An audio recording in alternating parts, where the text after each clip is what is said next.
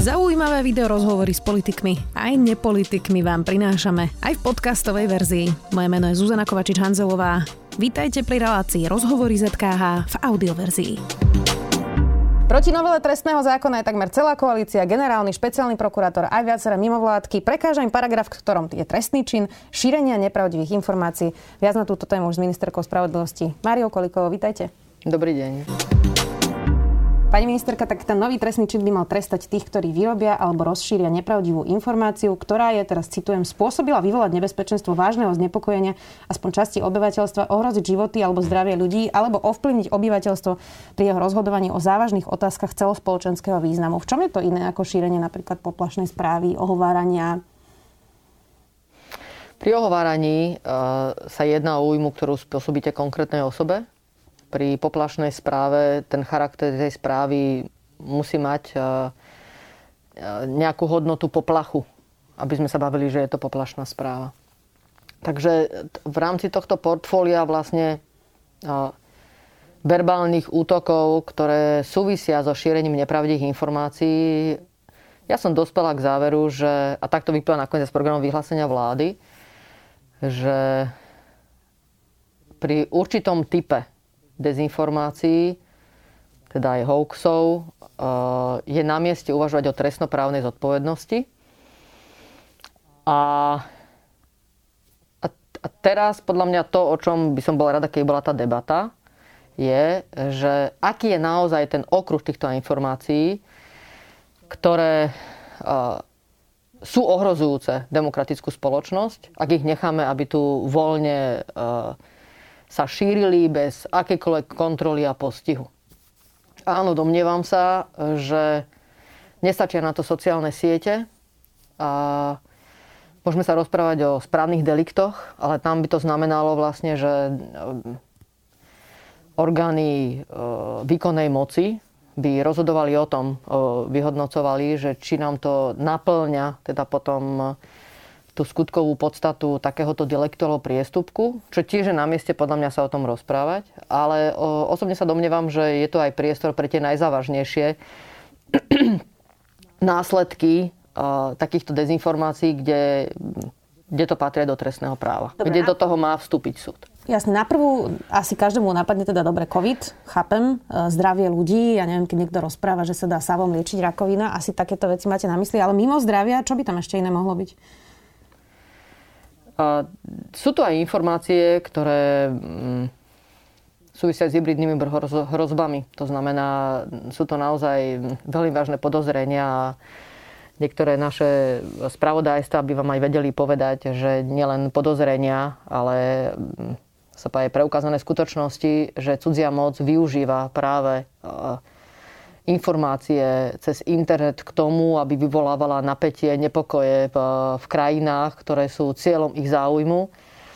A robí to práve spôsobom šírenia dezinformácií. Takže a, v tomto vnímam, aspoň takto cítim, že mám nejakú zhodu, osobitne ak by som vybrala rezorty aj s ministerstvom zahraničných vecí, že tu by mala byť pokrytá aj trestnoprávna obrovina s ohľadom na ochranu nejakej národnej bezpečnosti, s ohľadom na to, čo sa tu deje na sociálnych sieťach s príspením práve cudzej moci. Uh-huh. To by sa ako pre, preukazovalo takýto úmysel? Uh, uh, Myslím tú cudzí moc.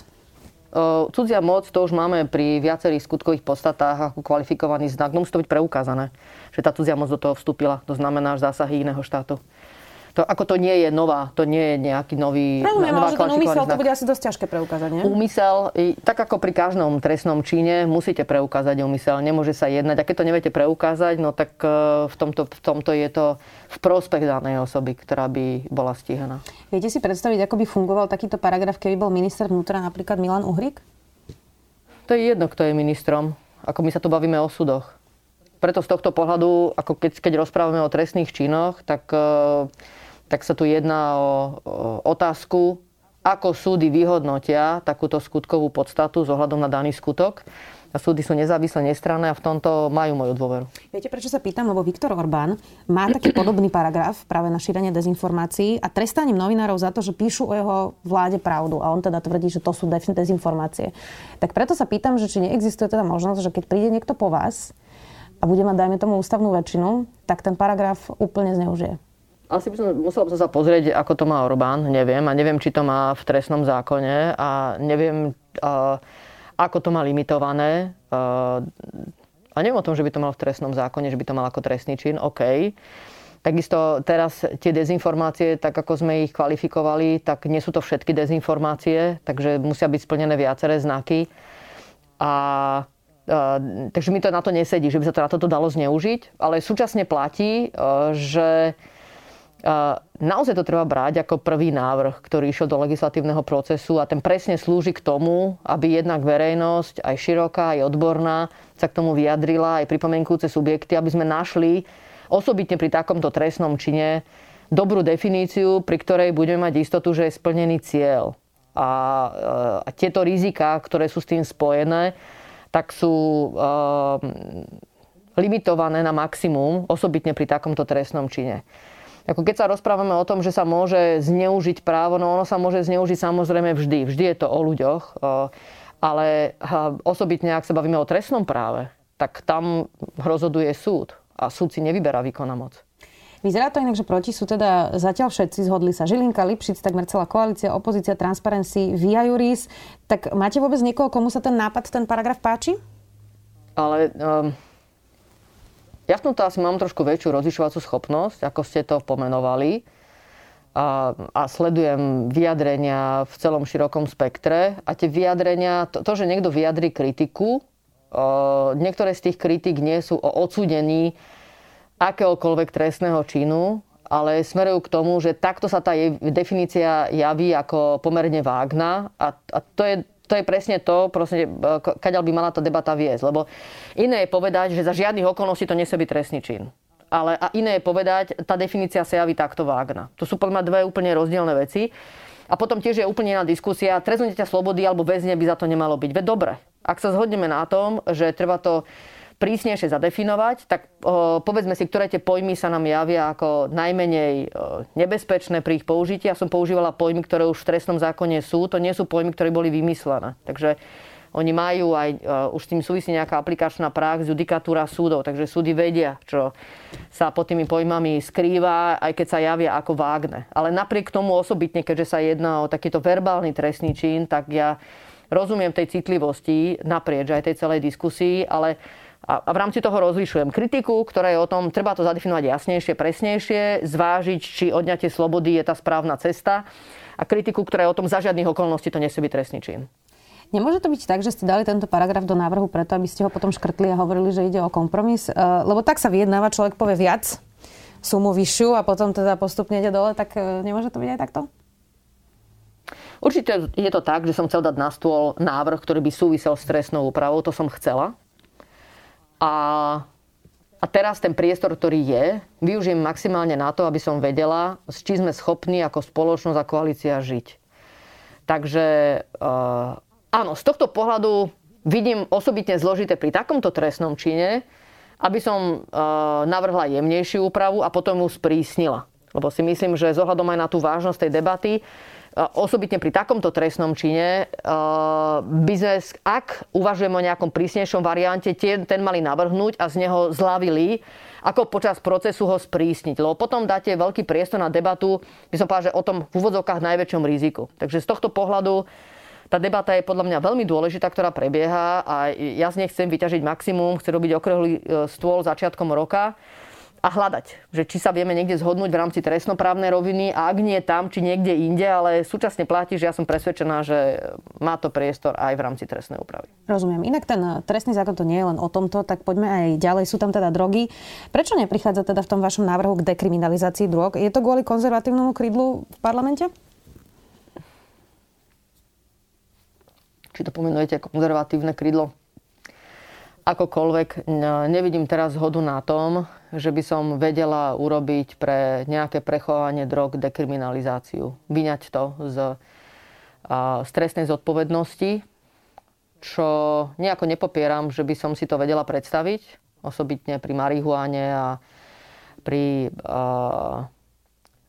prvej skúsenosti s marihuánou, ako byť k tomu osobitne citlivá a zvážiť naozaj, či toto platí do, patrí do trestného práva.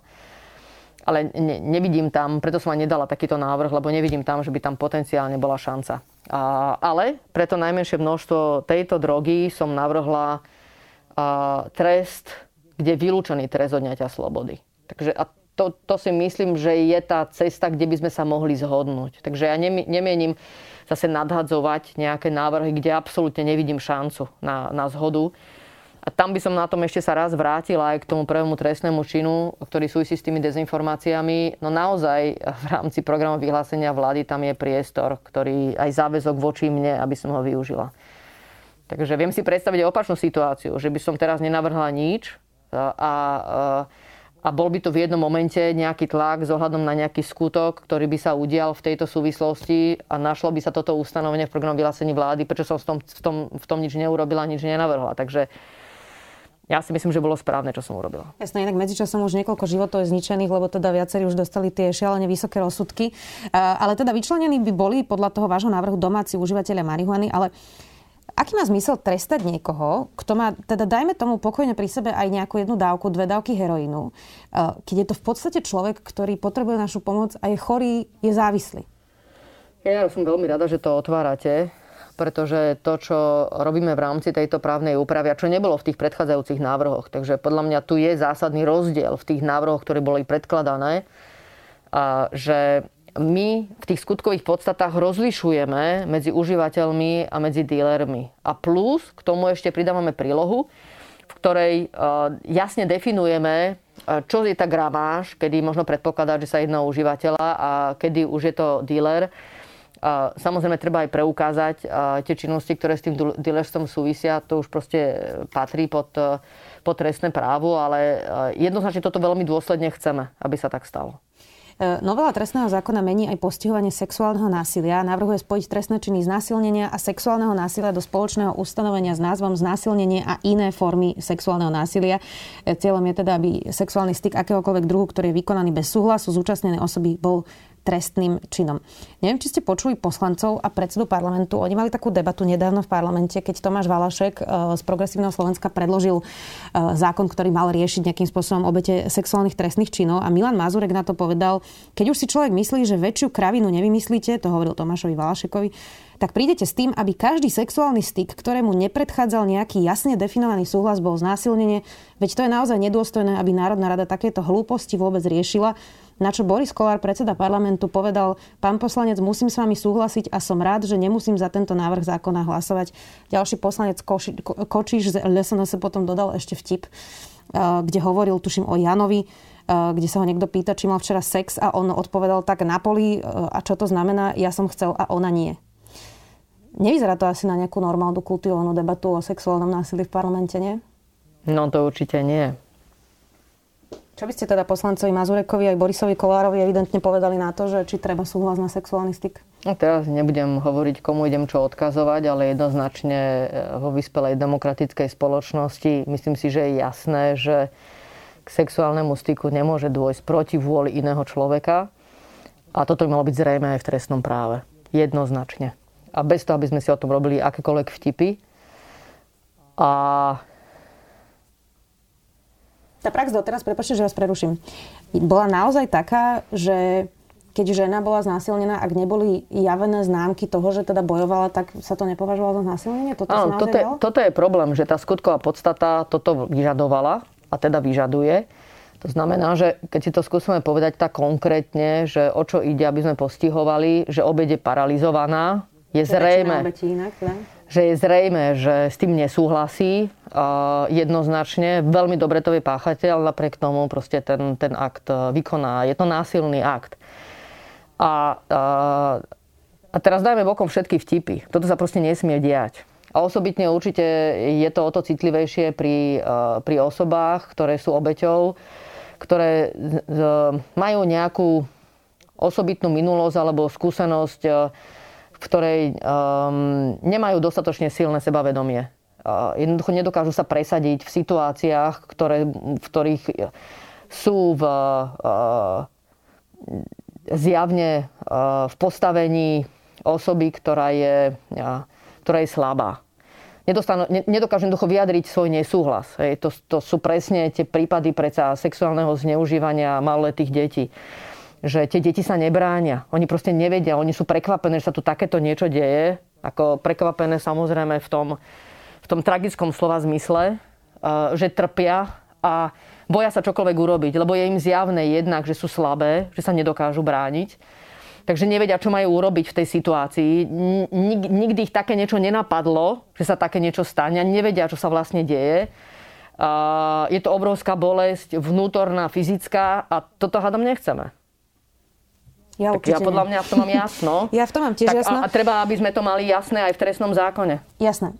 Ešte vás neunavuje, že to vyzerá, že dnes e, sa ani v koalícii, ani v parlamente vlastne vyzerá, že nedá viesť nejaká odborná, kultivovaná debata na základe faktov. A teraz hovoríme uh, napríklad o interrupciách, ale aj o tých drogách, aj o tom sexuálnom násilí. Či vôbec vieme viesť ako racionálnu debatu na základe dát, alebo tu sú naozaj len emócie, ktoré prosto poslanci vykrikujú v parlamente Dá sa viesť teda kultivovaná debata v parlamente? Podľa mňa úlohou politika je vysvetľovať, vysvetľovať, vysvetľovať, mať trpezlivosť, trpezlivosť, trpezlivosť, mať víziu a ísť za ňou bez ohľadu na to, čo si pýta verejná mienka. Počúvať ju, ale toto je úlohou politika. Takže z tohto pohľadu toto politik e, musí zvládnuť a pracovať s tými kolegami, s ktorí sú v jeho kolektíve. Frustruje vás to niekedy? Toto je moje poslanie. Tak ja neviem, či poslanie ministrov počúvať ako fóry o Janovi, ktorý mal na poli sex, ona to nechcela, on nie. Teda on áno, tak je, to, to už je taký level debaty asi, ktorý by sme nechceli počúvať ako ženy, myslím teraz v parlamente, nie? Myslím si, že v každom parlamente nájdete poslancov, ktorí sa správajú nekultúrne a, a na druhej strane aj môžu mať neodborné komentáre, ale môžu ich mať preto, že ešte neboli súčasťou dialógu alebo diskusie, kde by im niekto vysvetlil trpezlivo a odborne a zrozumiteľne, že ten názor je milný. Takže v tomto podľa mňa treba byť v nejakej miere veľkorysý a byť trpezlivý, lebo inak sa to nedá. Je tam inak teda aj zmena paragrafu 363. Už ste teda dohodnutí v koalícii, v akej forme to prejde? Nie. Maro Žilinka si na svojom Facebooku urobil štatistiku na váš výrok, že nadužíva paragraf 363. Uh, a teda tie štatistiky, ktoré sú jeho, uh, vyplývalo z nich, že ho nenadužíva. Asi je teda tiež podstatné, že v akom prípade použije 363, nedá sa len štatisticky, ale čo na to teda hovoríte? Ono to naozaj podľa tých jeho čísel vyzeralo, že nejako výrazne to nenadužíva a ja teraz nechcem robiť prestrelku s pánom generálnym prokurátorom. Myslím si, že presne všetci vieme, že sa bavíme o tom, že keď tu máme viaceré rozhodnutia súdov ohľadom trestného stíhania a do toho zasiahne generálny prokurátor, tak e, to vytvára konflikt medzi týmito inštitúciami a osobitne, ak to trestné konanie je krátko pred podaním obžaloby, to podľa mňa tento priestor by generálny prokurátor nemal mať. A osobne sa domnievam, že keby sme takúto presne debatu mali s pánom generálnym prokurátorom predtým, ako by bol generálny prokurátor, alebo by ním bol niekto iný, takže by sme sa na tom zhodli. Tak klebety hovoria, že on to predtým hovoril a zhodli ste sa, ale to už nechám teda len tak ako zaznieť. Nie je to už teda pase, tá 363, lebo Alois Barajník mal teraz v parlamente ešte v poslednej schôdzi tohto roka návrh na zmenu 363, hoci bola to taká trochu partizančina. Tak je ešte teda vôbec nejaká šanca, že sa na tom dohodnete a že sa to zmení? Neviem vám na to teraz odpovedať. Ja každopádne v rámci veľkej novely trestného poriadku chcem dať tieto alternatívy, ktoré s tým súvisia. Maro Žilinka uh, mal teraz rok od svojej funkcie. Zuzana Petková uh, povedala pri tejto príležitosti, že podpora Maroša Žilinku bol najväčší omyl nadácie Zastavme korupciu. Vy ste trochu opatrnejšia, ale teda na nejaký nový vietor na prokuratúre to asi po roku nevyzerá, nie? Pre mňa je zložité úplne zabudnúť na všetko, aj čo bola moja osobná skúsenosť s Marošom Žilinkom, keď bol ako štátny tajomník u ministra vnútra Daniela Lipšica, alebo keď bol na špeciálnej prokuratúre a naozaj stíhal trestné činy um, osobitne voči Kočnerovi ako trestne stíhanej osobe a podľa mňa tam preukázal svoju, jednoznačne svoju osobnú statočnosť aj odbornosť. A z tohto pohľadu no, nechcem takto odrovnať generálneho prokurátora preto, lebo sa zásadne nezhodneme ohľadom niektorých jeho rozhodnutí. Jasne, pani, a to, to už ste tu hovorili, to, pani toto, ministerka, toto, áno, toto že nechcem, má ten životný príbeh, ja to vôbec nespochybujem. Ale teda napríklad Štefan Hamran, dočasný policajný prezident, povedal, že chcel, aby si sadli e, za jeden stôl uh, Maro Žilinka, Daniel Lipšic a Štefan Hamran, lebo že im ide o spoločnú vec. Áno. A to, čo povedal v denníku N, je, že sa nestretli, pretože Maro Žilinka sa odmietol v tomto hmm. uh, zložení stretnúť. A teraz by sme mohli menovať ďalšie veci, vôbec nekomunikuje s médiami, tak, tak iba sa pýtam, že či toto, to je vlastne tá... kroky, ako tá, táto komunikácia, ktorá súvisí s médiami, je to veľmi zlý krok, akože nepochopiteľný, veď uh, to je zrejme, že sa mu to len negatívne vráti. Uh, takže uh, no, tomu nerozumiem vôbec. Áno, je pravdou, že to napätie, však to všetci vidíme medzi špeciálnym prokurátorom, generálnym prokurátorom tu je. Nakoniec aj ja som bola toho sama svetkou a účasťou alebo ústrednou osobou, lebo som ich obidvoch volala na stretnutie a pochopila som, že sa nemôže udiať, hej, lebo generálny prokurátor s tým má problém. Takže toto nie je dobré. Toto nie je dobré, aby... A čo je ten argument, Prosím? prečo sa nechce stretnúť Maro Žilinka takto? V tom momente mal za to, že, a to je pravda zase, že v rámci tej právnej úpravy šéfom prokuratúry je generálny prokurátor. A v rámci tej debaty, ktorá osobitne súvisela s ustanovením 363, mal za to, že tých predstaviteľov prokuratúry, ktorí by mali byť na takom stretnutí, tak by mal učovať generálny prokurátor. Čo ja sa domnievam, že mm, to tak nie je. Lebo to, to je ako taká nejaká ego debata toto, o, nie? Odborné stretnutie som viedla ja, takže podľa mňa si na tom stretnutie môžem prizývať viacerých prokurátorov. A o to viac ma to zamrzelo, pretože on sám, viem, že bol postihovaný prokurátorov za to, že sa zúčastnil pracovného stretnutia, ktoré ja som viedla ako štátna tajomnička ešte uh, za vlády uh, premiérky Radičovej, kedy sme chceli urobiť veľkú reformu prokuratúry. A on sám bol postihovaný, aj Jan Hrivnak, za to, že boli na tom pracovnom stretnutí, kde sme navrhovali veľkú reformu prokuratúry. Takže je, ako, uh, niekedy vám prinesie život také situácie, že vás prekvapia. Maro Žilinka má ešte stále na stole, um, alebo teda generálna prokuratúra má na stole, aby som bola spravodlivá, zastavenie stíhania vyšetrovateľov okolo Jana Čurilu. Naozaj už to vyzerá, že to trvá veľmi dlho. Hmm. Až by sa to, poviem to opatrne, aby zasa mne nenapísal Maro Žilinka, že kladem sugestívne otázky, až by sa to mohlo javiť, že je to na schvál. Hmm. No osobitne v takejto veci by naozaj bolo dobré, keby sa to čo najskôr vyriešilo. Mohlo by to byť na schvál? Tak ja myslím si, že asi takto od stola tu uh, dávať takéto komentáre osobitne od ministerky spravodlivosti, asi to nie je na mieste. Asi sa dá k tomu povedať, že um, osobitne v takejto kauze uh, je to neprimerane dlho. Áno, je to neprimerane dlho. Osobitne k týmto osobom. Mala to byť reformná jeseň, aspoň takto teda hovoril Eduard Heger. Ono to skôr začína vyzerať na hlboký zimný spánok. Aj s vašou reformou súdnej mapy?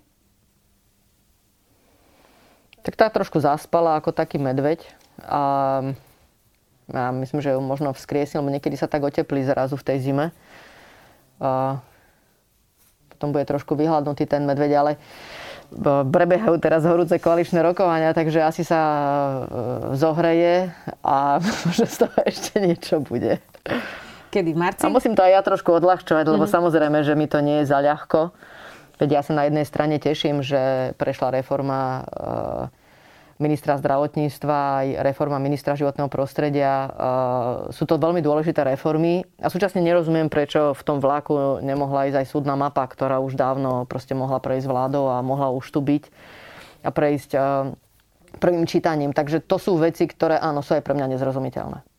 Stále sa snažíte o ten kompromis, už to ale začína vyzerať, že z toho možno ani nič nebude. A to sa pýtam preto, že vy ste spomínali teraz tie reformy, tie prešli s odretými mm. ušami, ale prešli. Uh, lenže vašu reformu vyzerá, že nechcú podporiť poslední štyria členovia za ľudí, ktorí sedia v parlamente. Uh, tak toto je ten tak, problém? Prečo to nejde? Tak, takže takto. Zase toto, e, v tom chcem byť ferová a spravodlivá. Je pravda, že teraz naozaj aj, e, to nie, trošku som zavtipkovala, ale veľmi vážne sa vedú koaličné rokovania na úrovni premiéra. Musím povedať, že premiér naozaj veľmi veľa energie a času tomu venuje. Osobitne aj priamo e, reforme, ktorá súvisí s justíciou, má veľký záujem na tom, aby celá reforma, ktorá momentálne je teda v piatich zákonoch, aby prešla ako celok Kritička súdnej mapy súdkynia okresného súdu Bratislava 1 Dana Jelinková Dudzíková povedala v denníku N, že vám poslala predžalobnú výzvu za výrok, keď ste v Rádiu Express na otázku moderátora Bráňa Závodského povedali, tá otázka bola, či sa súdnej mape bránia skorumpovaní sudcovia. Vy ste povedali, no tak samozrejme, že určite aj tí sa bránia, pretože už ten spôsob korupcie bude o to zložitejší. Vy už ste niečo odpovedali na tú predžalobnú výzvu? Ja som e, dostala od e, pani sudkyne dva listy. Na ten prvý som odpovedala a po druhom krátko som sa dozvedela z médií, že podala e, žalobu, takže predpokladám, že tá komunikácia už bude asi taká viac oficiálnejšia. Ona to teda popísala v denníku len ako zastrašovanie slušných kritikov súdnej mapy. Zacitujem ju, dotklo sa ma to, som verejná kritička a myslím si, že vecná. Okrem toho, že moja sloboda prejavu bola týmto verejne sankcionovaná, dotklo sa to mojej cti a dôstojnosti. Do justície som vstúpila s tými najlepšími úmyslami, podobne ako všetci moji kolegovia. Toto si nezaslúžime. Mám k tomu dve otázky. Dopredu hovorím, že sú protichodné. Mm-hmm. Tá prvá je, či nemá pravdu. Že sa môže cítiť dotknutá. Akože viete, ono je to tak, že bez ohľadu na to, či aký máte výrok, niekto sa cíti dotknutý kadečím. Takže to zase ja neviem. To úprimne, čím sa cíti pani sudkynia dotknutá alebo nie, ale môže sa cítiť dotknutá. Aj keby, aj keby som akokoľvek sa správala, všetkým by sa to páčilo, možno aj tak by sa cítila dotknutá. Takže to, asi toto dajme bokom a skúsme tu ďalšiu. Tú druhú. Uh, tá sa vám asi bude páčiť viac. Uh, tá je presne opačná. Ono to stále dokola vyzerá, ako by si sudcovia celkom neuvedomovali, že čo sme sa to my za posledné tri roky dozvedeli a zistili o spravodlivosti na Slovensku.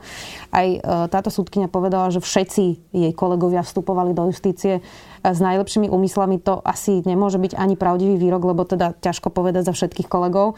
E, tak ja neviem, uvedomujú si aj tí noví sudcovia, ona je pomerne čerstvá sudkynia. No asi tí, čo sú odsudení za korupčné trestné činy, tak tých asi nemyslela, predpokladám, že asi to myslela nejak inak. A, a tí, čo sú trestne stíhaní, neviem, tak je tu prezumcia neviny, ale tam by som asi tiež vážila slova. A...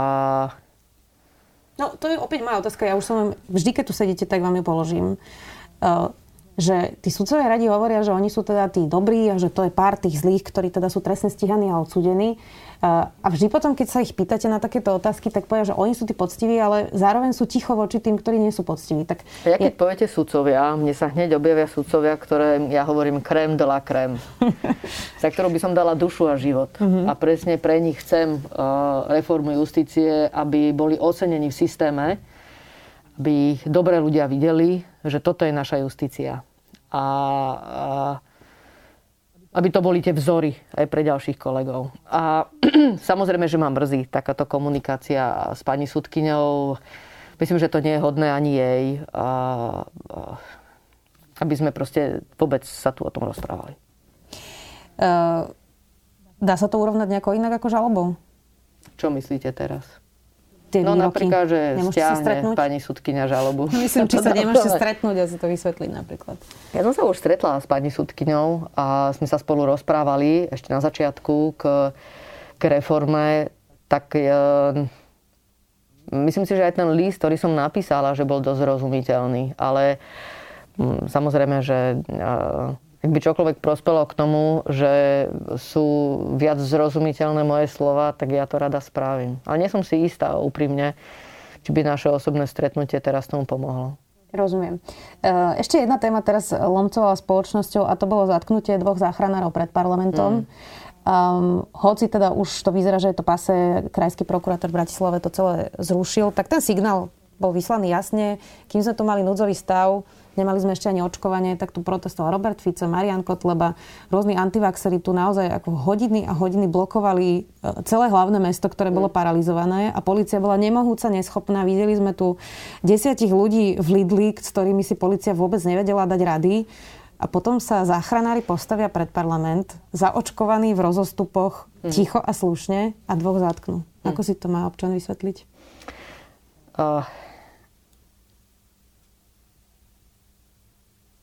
Áno, mne sa javí, že bolo našou chybou, že sme e, nevylúčili zhromaždenie e, pre vyjadrenie takéhoto názoru z, z núdzového stavu, lebo to sa dá.